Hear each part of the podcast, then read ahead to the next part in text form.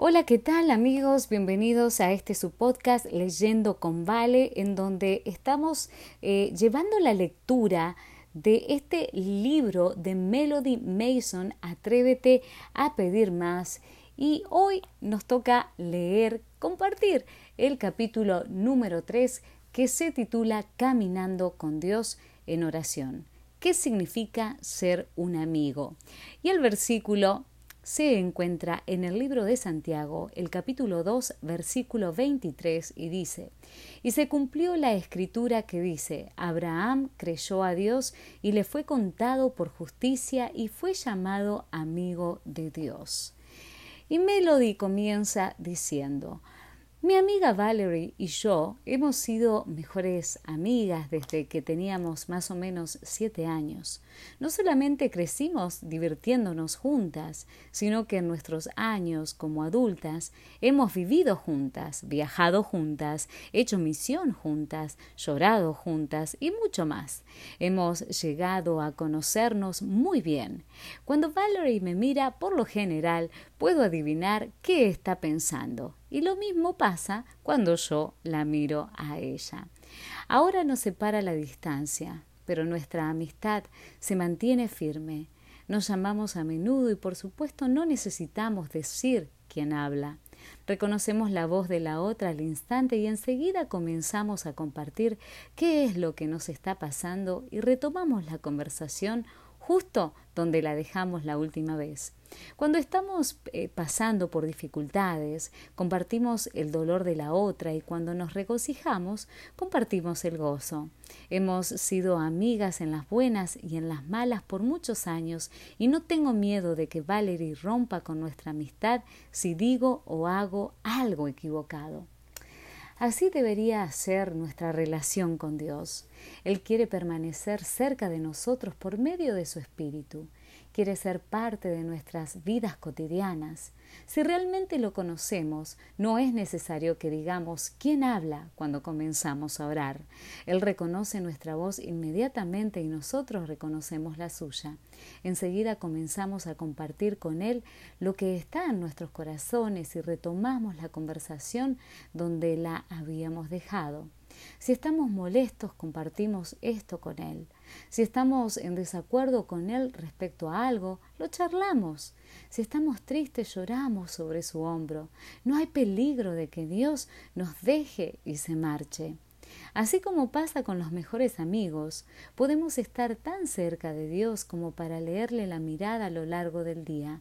El Salmo 32.8 dice, Te haré entender y te enseñaré el camino en que debes andar. Sobre ti fijaré mis ojos. Mientras estemos en la tienda, podemos agarrar algo que no deberíamos comprar. No estamos arrodillados en oración en ese momento, pero como hemos pasado tiempo diariamente con su palabra, inmediatamente veremos su mirada de reprobación. No compres eso, no lo necesitas. O cuando veamos a alguien en necesidad, sus ojos nos dirán, sí, ella necesita una palabra de ánimo, ve y háblale. Dios no es un genio en el cielo a quien le damos nuestra lista de compras celestial o a quien llamamos solo en caso de emergencia. Él tiene que ser nuestro amigo, quien camina con nosotros y nos habla día a día y sin importar dónde estemos o qué hagamos, nuestros corazones debieran estar constantemente dirigidos hacia Él. En el libro El Camino a Cristo se nos dice, orar es el acto de abrir nuestro corazón a Dios como a un amigo. No es que se necesite esto para que Dios sepa lo que somos, sino con el fin de capacitarnos para recibirlo. La oración no baja a Dios hasta nosotros, sino que nos eleva hasta Él. No solo podemos comunicarnos con Dios como lo haríamos con un amigo, sino que cuanto más nos comuniquemos con Él, más comenzará a compartir los deseos de su corazón con nosotros. Si mantenemos al Señor constantemente delante de nosotros y permitimos que nuestros corazones expresen el agradecimiento y la alabanza a Él, debidos tendremos una frescura perdurable en nuestra vida religiosa. Nuestras oraciones tomarán la forma de una conversación con Dios, como si habláramos como un amigo. Él nos dirá sus misterios eh, personalmente y a menudo nos vendrá un dulce y gozoso sentido de la presencia de Jesús. A menudo nuestro corazón arderá dentro de nosotros mientras Él se acerque para ponerse en comunión con nosotros como lo hizo con Enoch. Cuando esta es en verdad la experiencia del cristiano, se ve en su vida una sencillez, una humildad, una mansedumbre y bondad de corazón que muestran a todos aquellos con quienes se relaciona que ha estado con Jesús y aprendiendo de Él. Necesitamos más de esta sencillez fresca en nuestro caminar con Dios.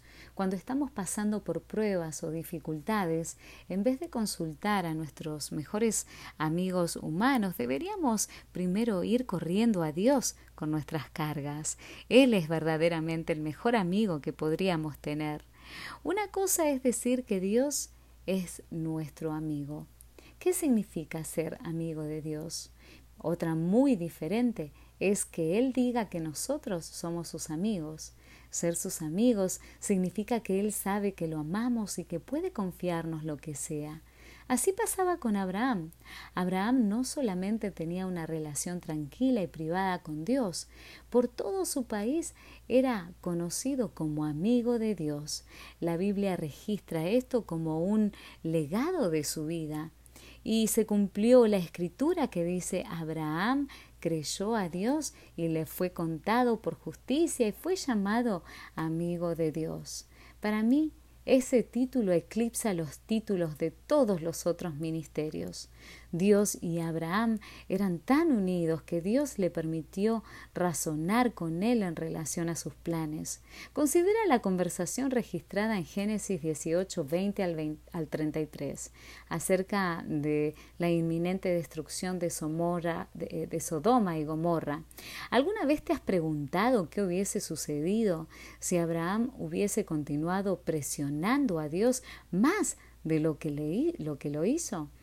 ¿Habría perdonado Dios esas ciudades solo por una o dos personas justas? Quizá la puerta de la libertad condicional para Sodoma y Gomorra hubiese permanecido entreabierta un poco más a causa de la importunidad de Abraham, ese amigo de Dios. Abraham no es la única persona que tuvo una relación tan cercana con Dios como para razonar con él. Moisés caminó y habló con Dios diariamente. Éxodo 33, 11 dice, hablaba Jehová a Moisés cara a cara, como habla cualquiera a su compañero. Un día mientras hablaban, Dios se enojó muchísimo porque en el valle los hijos de Israel se habían hecho un becerro de oro para adorar después de todo lo que Dios había hecho por ellos, después de todas las cosas que los había librado, después que hubo abierto las aguas ante ellos y los hubo alimentado milagrosamente con el maná, aún dudaban de su capacidad para guiarlos a la tierra prometida. Así que se volvieron a otro Dios, al construir el becerro de oro, los israelitas anularon su pacto con Dios. Su pecado les hizo perder el favor divino. Dios le dijo a Moisés, ahora pues, déjame que se encienda mi ira en ellos y los consuma, y de ti yo haré una nación grande. Y esto se encuentra en Éxodo Éxodos 32.10. Moisés objetó y comenzó a suplicar. Dios, parece que otra persona estuviera hablando. ¿Vas a exterminar a tu pueblo después de todo lo que has hecho para traerlo hasta aquí? Tus enemigos van a decir, ah, este Dios sacó a su pueblo de Egipto, pero en vez de bendecirlo con poder, lo destruyó. Dios esto hará que tus enemigos malinterpreten quién eres. Este no puede ser el mejor plan. Por favor, no hagas esto. Sorprendentemente, Moisés culminó su objeción al plan del Todopoderoso, pidiéndole que se arrepintiera. Vuélvete del ardor de tu ira y arrepiéntete de este mal contra tu pueblo. ¿Y cómo respondió Dios a esta audaz petición de su amigo? Entonces Jehová se arrepintió del mal que dijo que había de hacer a su pueblo. Considera lo que está escrito acerca de esta historia en el libro Patriarcas y Profetas. Si Dios se había propuesto eh, destruir a Israel, ¿quién podía interceder por ellos? ¿Cuántos hubieran abandonado a los pecadores a su suerte? ¿Cuántos hubieran cambiado de buena gana el trabajo, la carga y el sacrificio compensados con ingratitud y murmuración por una posición más cómoda y honorable cuando era Dios mismo el que ofrecía cambiar la situación? Pero Moisés discernió una base de esperanza donde sólo aparecían motivos de desaliento e ira. Las palabras de Dios Ahora pues déjame, las entendió no como una prohibición, sino como un aliciente a interceder, implicando que nada excepto sus oraciones podían salvar a Israel. Esta historia es un ejemplo no de la ira de Dios y la suficiente valentía de Moisés como para convencer a Dios de su enojo y cambiar su forma de pensar, sino de un Dios que invita a Moisés a interceder por Israel para que él pueda actuar. La justicia reclamaba la destrucción de los israelitas. Solo las oraciones de un intercesor podrían proveer un camino para que la misericordia de Dios los librase. Dios sabía que podía confiarle a Moisés esta tarea y como amigo le dijo a Moisés lo que iba a hacer. Y Moisés, como amigo de Dios, que sabía quién era él, respondió a la invitación. Dios quiere tener este tipo de relación con nosotros hoy. Está buscando intercesores como Abraham y Moisés que se paren en la brecha a favor de su pueblo para que Él no tenga que destruir la tierra. Dios está buscando gente que desee conocerlo tan íntimamente que pueda llamarlos amigos y confiar en ellos con todo su corazón e invitarlos a orar por cosas que Él desea realizar. ¿Estamos dispuestos a hacer este tipo de amigos de Dios? La mayoría de nuestras oraciones estos días, en vez de ser súplicas por la salvación del pueblo de Dios o por la salvación de las naciones perdidas, son bastante estrechas y egocéntricas. Muchas de nuestras oraciones son apenas algo más que cháchara. Así es como el autor Eric Lurie describe este tipo de oraciones. La cháchara que suena espiritual tiende a ser egocéntrica, en su cotorreo. Suplica que la comodidad sea preservada, que se puedan cumplir las fechas de entrega, que las manos de los cirujanos sean guiadas, que los exámenes puedan ser aprobados y la comida sea bendecida, siempre gira en torno a nosotros y aunque no hay nada malo en orar por nuestras necesidades personales, la oración, esa oración histórica de la vida real, es de otro mundo y se construye sobre la noción de un yo olvidado. La oración de buena fe, inspirada en el cielo, el tipo de oración que mueve montañas y calma la tempestad, no es algo que las iglesias modernas estén acostumbradas a hacer. Por supuesto que Dios se preocupa por los detalles cotidianos de nuestras vidas. Quiere que hablemos con Él acerca de estas cosas, así como las hablaríamos con nuestro mejor amigo, pero no quiere que paremos ahí.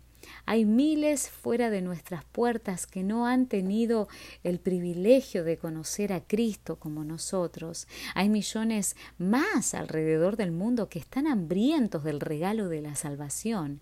Mientras debatimos doctrinas y realizamos largas juntas administrativas para discutir cómo ayudar a nuestras iglesias a crecer, los creyentes en países como Irán y Corea del Norte están siendo martirizados por su fe.